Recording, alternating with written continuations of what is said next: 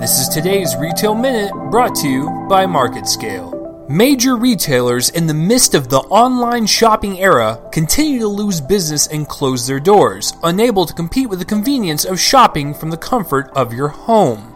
The ones that stay open are at risk of losing their business when major weather comes through their communities. 2017 has been the year of hurricanes and major drops in employment rates amongst retail positions. The retail industry lost more than 18,000 jobs in October due to these traumatic storms. NRF chief economist Jack Kleinhenz brings a bit of optimism and told the Dayton Daily News, quote, retail jobs were down in October while overall employment was up but it is difficult to draw conclusions because the jobs data is still distorted by the aftermath of the recent hurricanes. Kleinhenz further adds, also, keep in mind that retailers are on the verge of adding half a million or more temporary workers for the holiday season.